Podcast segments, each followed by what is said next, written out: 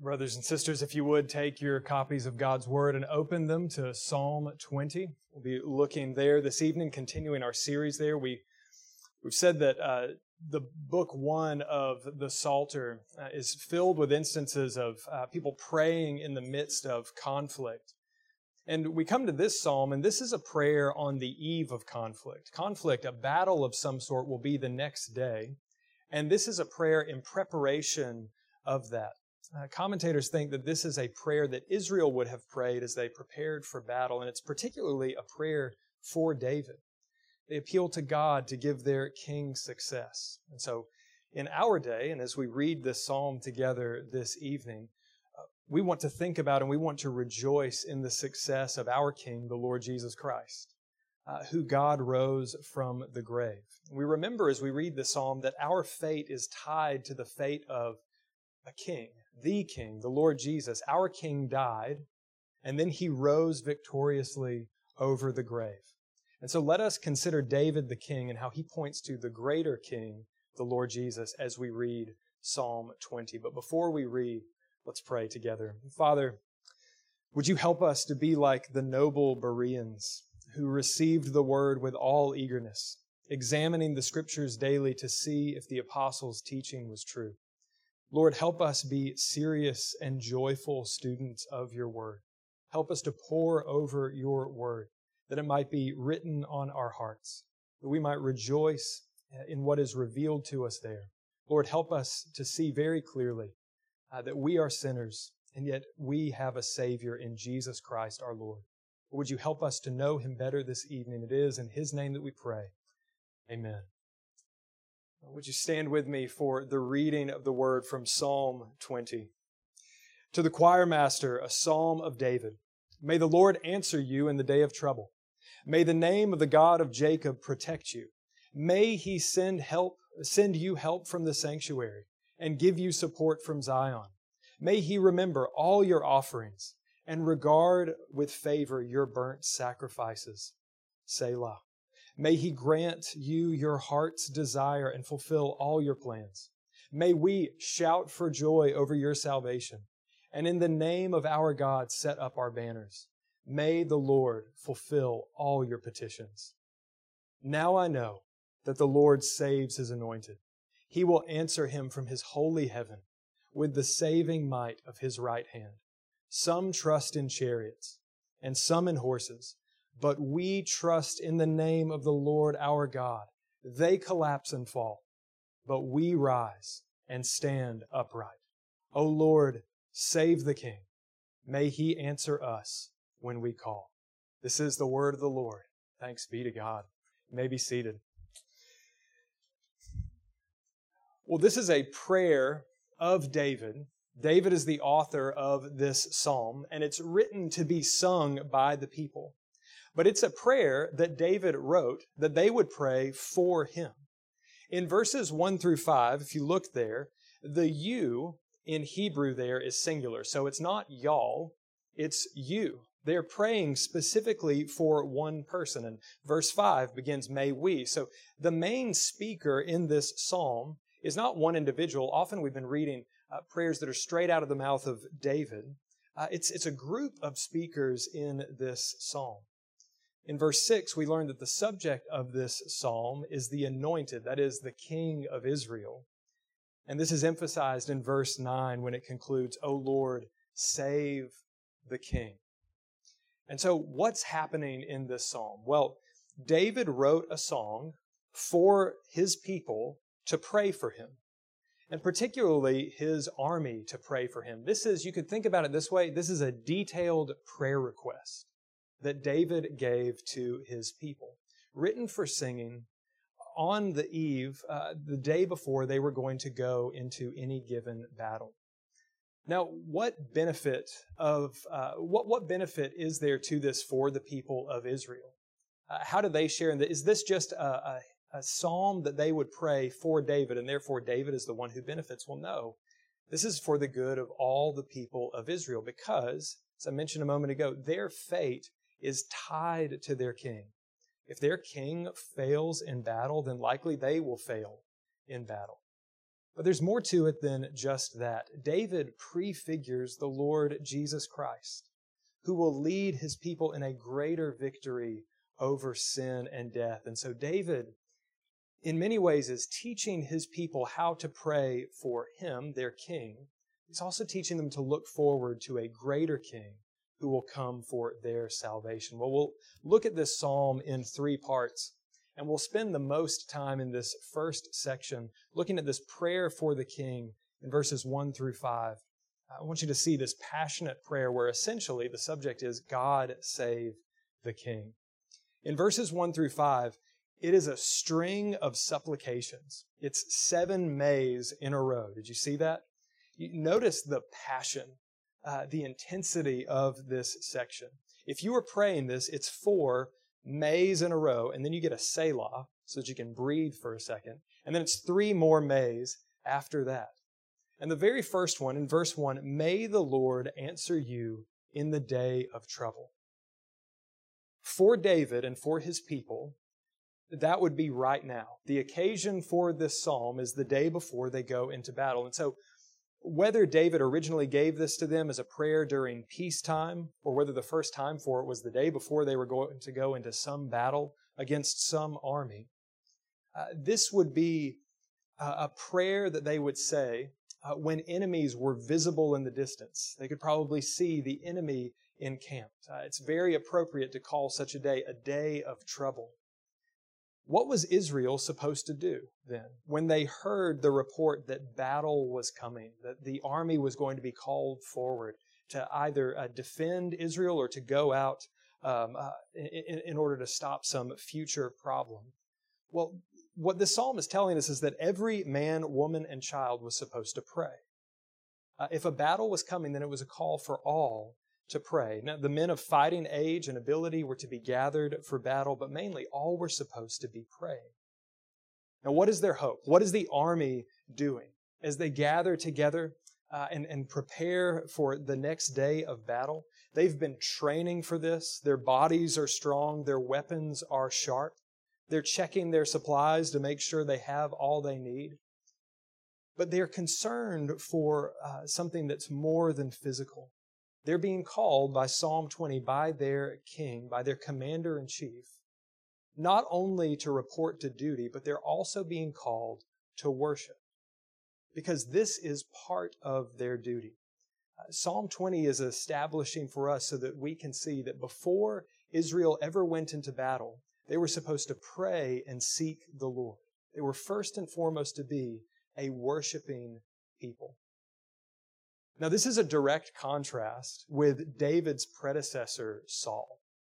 Saul was hasty with his worship before battle. Uh, he either didn't care and, and wanted to rush into battle and, and rush ahead, or he thought he could do things his own way. So in 1 Samuel chapter 13, when Saul was about to go into battle with the Philistines, the prophet Samuel specifically told him to wait until Samuel came so that he could lead the people in worship, so that he could lead the people in sacrifice. And so they waited seven days. And this was certainly a test of faith for Saul. But Samuel was a prophet. And so when he gave instructions to Saul like this, he was giving Saul the very word of God. And so of course it was difficult for Saul.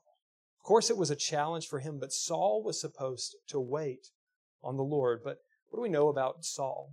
And this is a problem for Saul throughout 1 Samuel. He is either, uh, he's either passive and he doesn't act when he should, or he uh, reacts too strongly.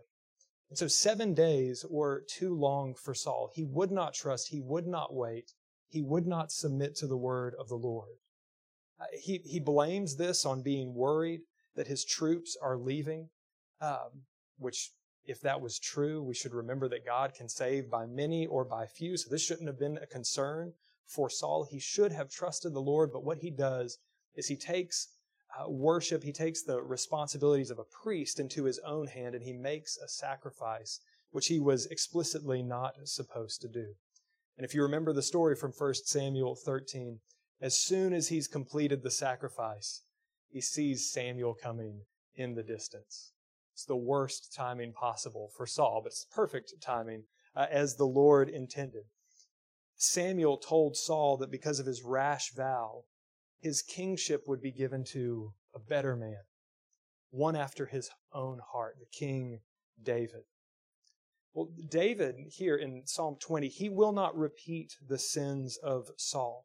He won't rush through worship as a matter of formality before battle. He won't treat worship, he won't degrade worship as if it's sort of a, a lucky charm for him that this thing uh, will happen in a certain way and it's in order to ensure our success. No, David is committed and he's teaching his people to be committed to worshiping the Lord in spirit and in truth before they go into battle. Because the Lord is their real help in battle. And he can save by many or by few. They could be the best trained warriors of all time that are assembled behind David, but without God's blessing, they could be unsuccessful. And so David's instructing them this is how you cast yourselves before the Lord. But see in the second part of verse 1 that they can do this with confidence. Why? Because the Lord is their God. In verse 1, it says, May the name of the God of Jacob protect you. When you see this emphasis on God's name, uh, we're emphasizing God's reputation. It's meant to recall God's mighty acts. How has God acted in the past for his people? You're supposed to survey your Bibles when you hear about the name of the Lord. And think about Jacob being saved from famine, Joseph being saved from prison and exalted over Egypt. You're supposed to think about the Exodus. You're supposed to think about the Israelites being preserved in the wilderness. You're supposed to think about success in Canaan, even against giants. It's the name of the God of Jacob. He has protected his people. And the fact that he is the God of Jacob reminds them that this is their God. Who is Israel named after, after all? Where did this name come from? Well, from Jacob. God renamed Jacob Israel after his night of striving. David is teaching the people to pray. This is our God. You are his people. We are his people. He will not ultimately forsake you. May the name of the God of Jacob protect you in this day of trouble there may even be a more specific passage in mind here. In Genesis 35, we read this about Jacob. Uh, in, in Genesis 35, verse 2, it says, So Jacob said to his household and to all who were with him, Put away the foreign gods that are among you, and purify yourselves and change your garments. Then let us arise and go to Bethel, so that I may make there an altar to the God who answers me in the day of my distress and has been with me wherever I have gone. That word distress is the same in the Hebrew as the day of trouble. That, those phrases are almost exactly the same as Psalm 20, verse 1. And so maybe here, perhaps David wants to press the people of Israel. Are you tempted to look to other gods to deliver you? Are you tempted to look to human instruments, as he'll bring up later in the psalm? Put away your gods. Put away your trust in all other things. Do not think that any soldier supports the battle of Israel by appealing to some other God, some pagan deity.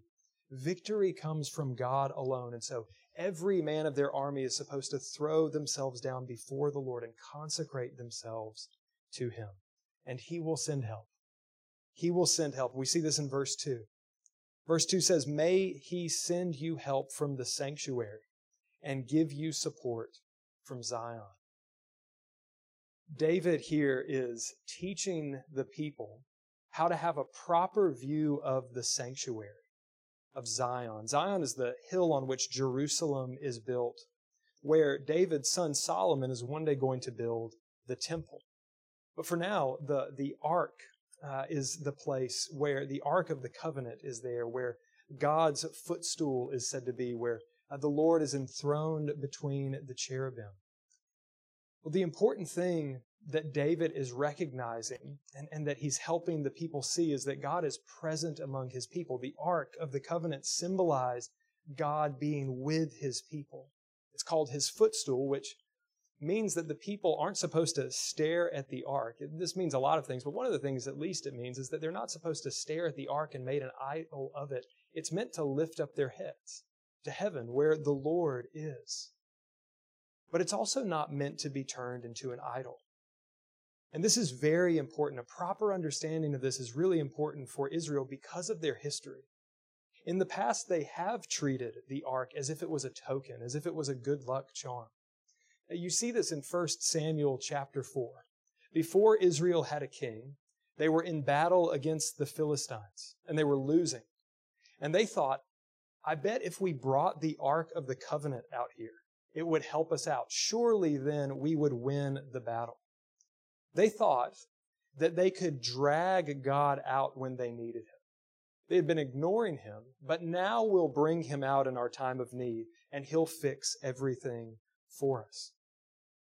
They, they only needed God to get involved when they were desperate, is another way of saying this.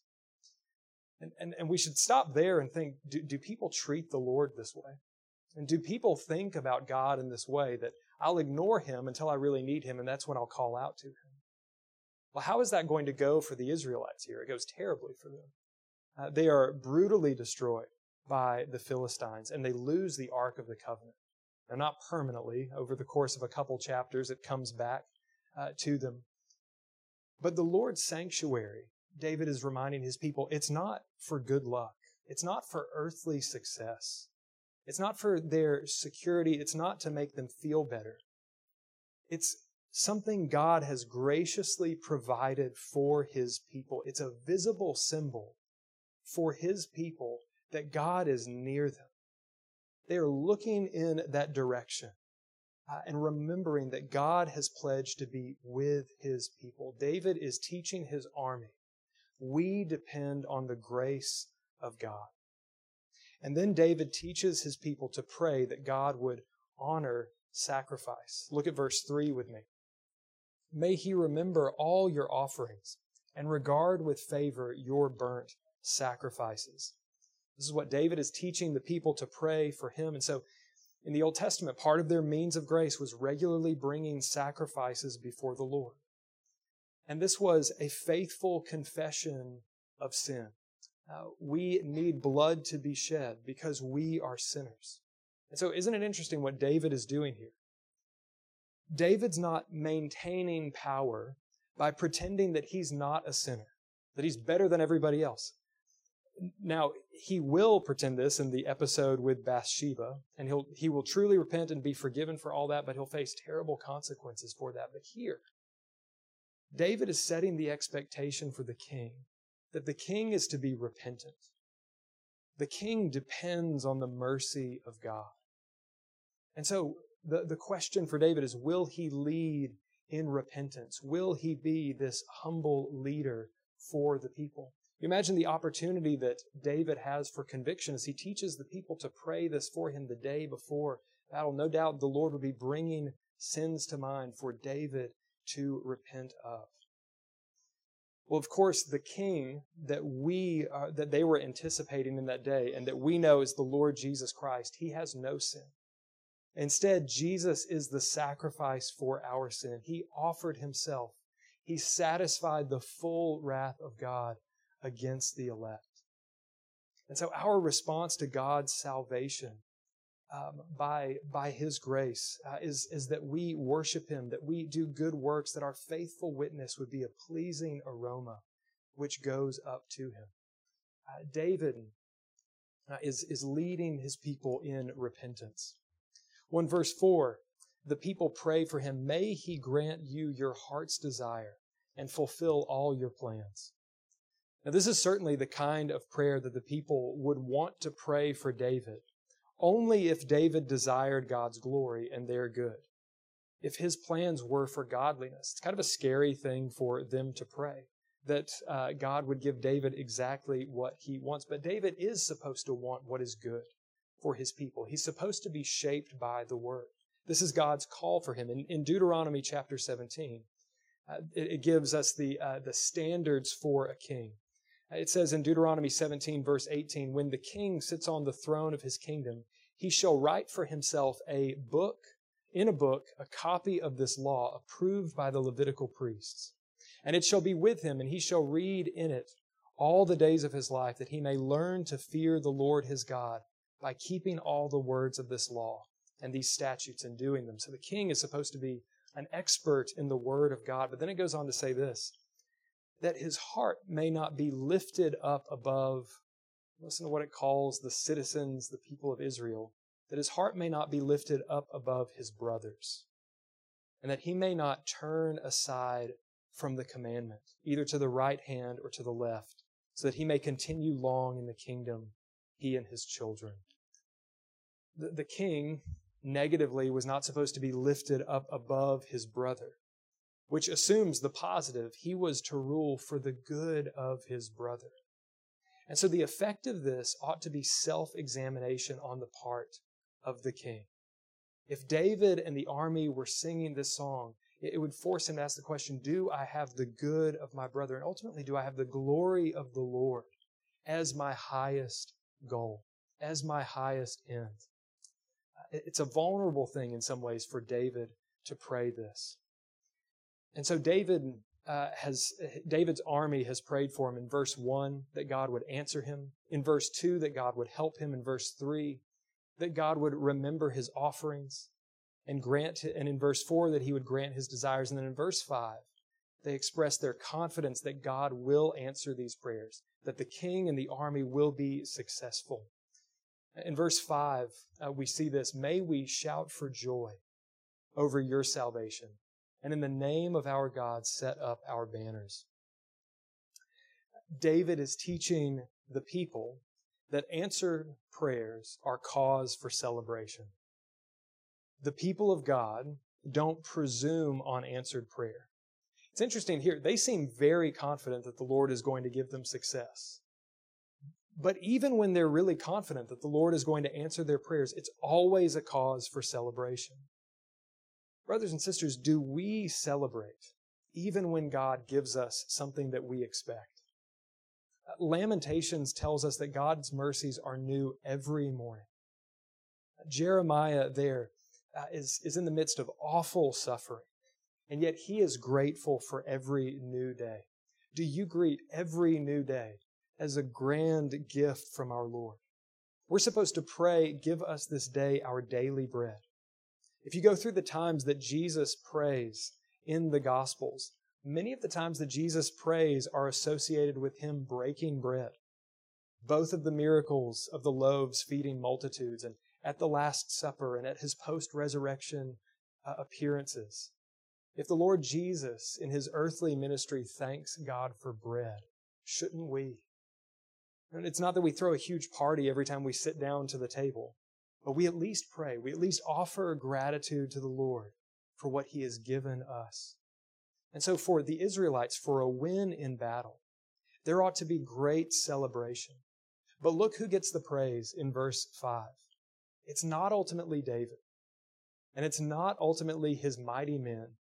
The, the praise, and certainly they, they would have done things that were worthy of praise, but the praise doesn't terminate on them. The people set their banners up in the name of the Lord.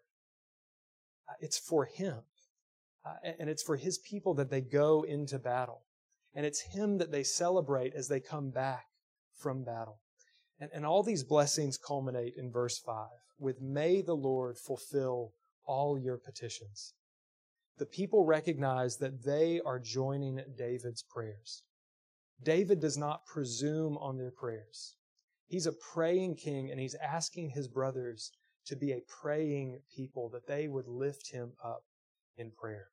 Brothers and sisters, how does this apply to us? Well, as, as Israel was to be a praying people, the church, the fulfillment of Israel, we are to be a praying people. We are to ask the Lord for our daily success in our spiritual battles, looking to Christ who won the ultimate victory over sin and death. And we should remember here, David wrote a psalm to get people to pray for him. And if that seems boastful or strange to you, then maybe you need to remember that you need to ask people for prayer. It's so important that you have people praying for you. The king needed it. You need it. Consider the humility of David to ask for such extensive prayer from the people of God. He's asking them uh, to, to, to in, in, in this prayer, effectively, he would be considering his own sin, his own need. And he's asking the people for prayer. If the king can do it, we must do it. We must ask our brothers and sisters to pray for us. Give them specific requests that they might pray for us, that we could also rejoice with each other when the Lord is faithful to answer our prayers. We should remember too that we as individuals, we need to pray. We don't just rely on the prayers of others. We don't just presume on the prayers of others. We need to pray ourselves. David is praying here. Now, there, there would have been many practical things for the army of Israel to attend to the day before battle. They need to sharpen their swords. They need to ready their horses. They need to get their arrows together. They need to check their armor. They need to be preparing food so that people have energy to make it through battle the next day. But they need to pray and worship God.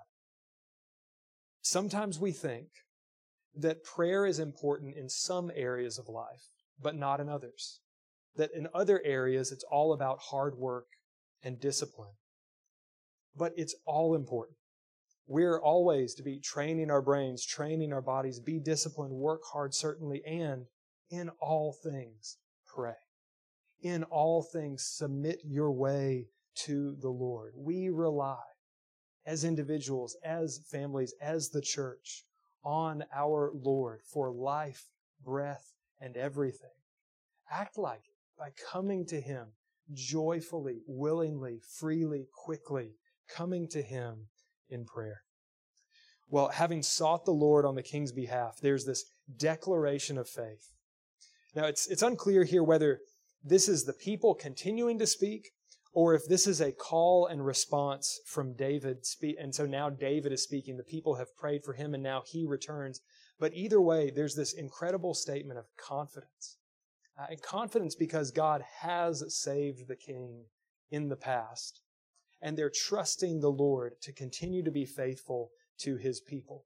Just as we, the church, are, are uh, know that the Lord will be faithful to us. We'll see this statement of confidence in verse 6. Now I know that the Lord saves his anointed. He will answer him from his holy heaven. Um, that they say now may mean that they're considering all that God has done in the past, or it may simply be a statement of assurance. But we see here that the Lord saves his anointed. David is the anointed, he's the king. He's set apart for this task, but he ultimately points to Christ uh, who the Lord, remember as we read in Psalm 16, will not abandon to Sheol. He will not let his Holy One see corruption.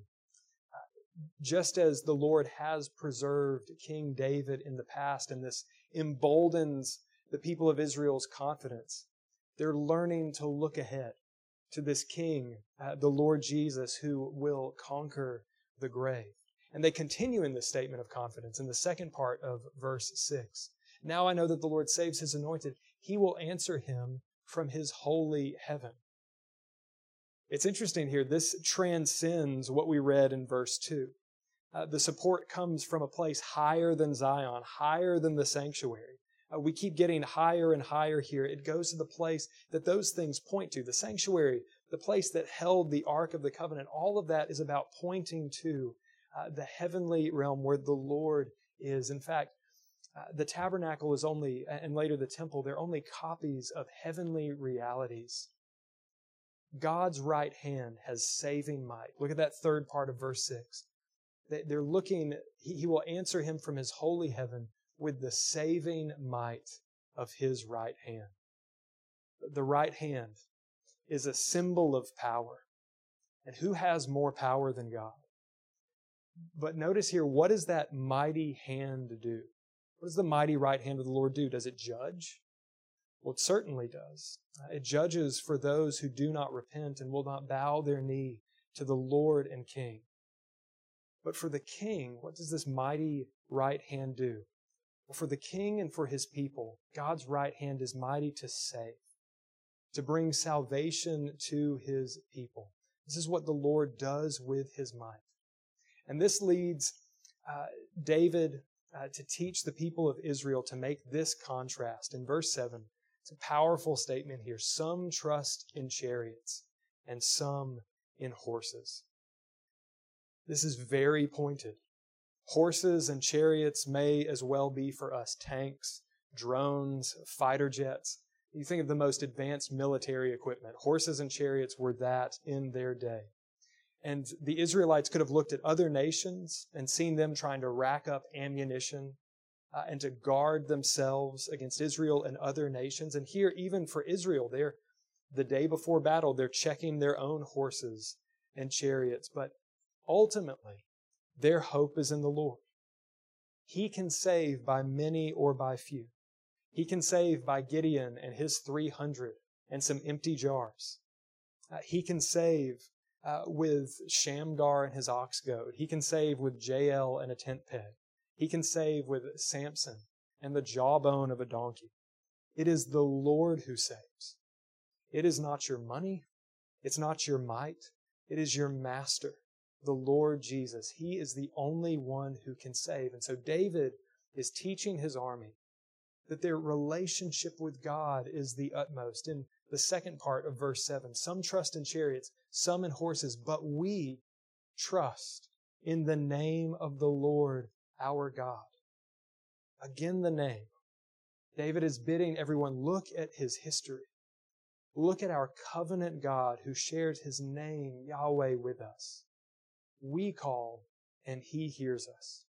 And this leads them into the confidence of verse 8. They collapse and fall. The chariots and the horses, they collapse and fall.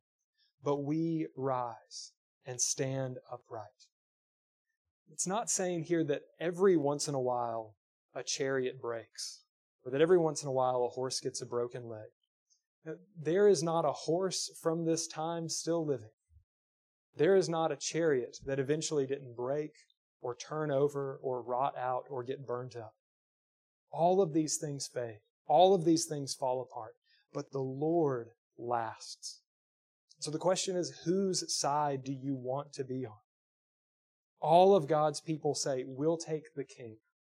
We want to be on the king's side. We will stand with the Lord and with his anointed. And so that brings them to the final section, this continued prayer. One more prayer, one more line, and it essentially says, Lord, answer us. It says, O Lord, save the king. May he answer us when we call. Again, we see here very clearly that the fate of Israel is tied to the fate of the king. The, the, the people want the king, David, to be successful because then that will be their success. So Dale Ralph Davis uh, says that the king is Israel. It's an interesting way of putting it. He says the king is Israel. What does he mean by that? Well, the king and David here represents Israel.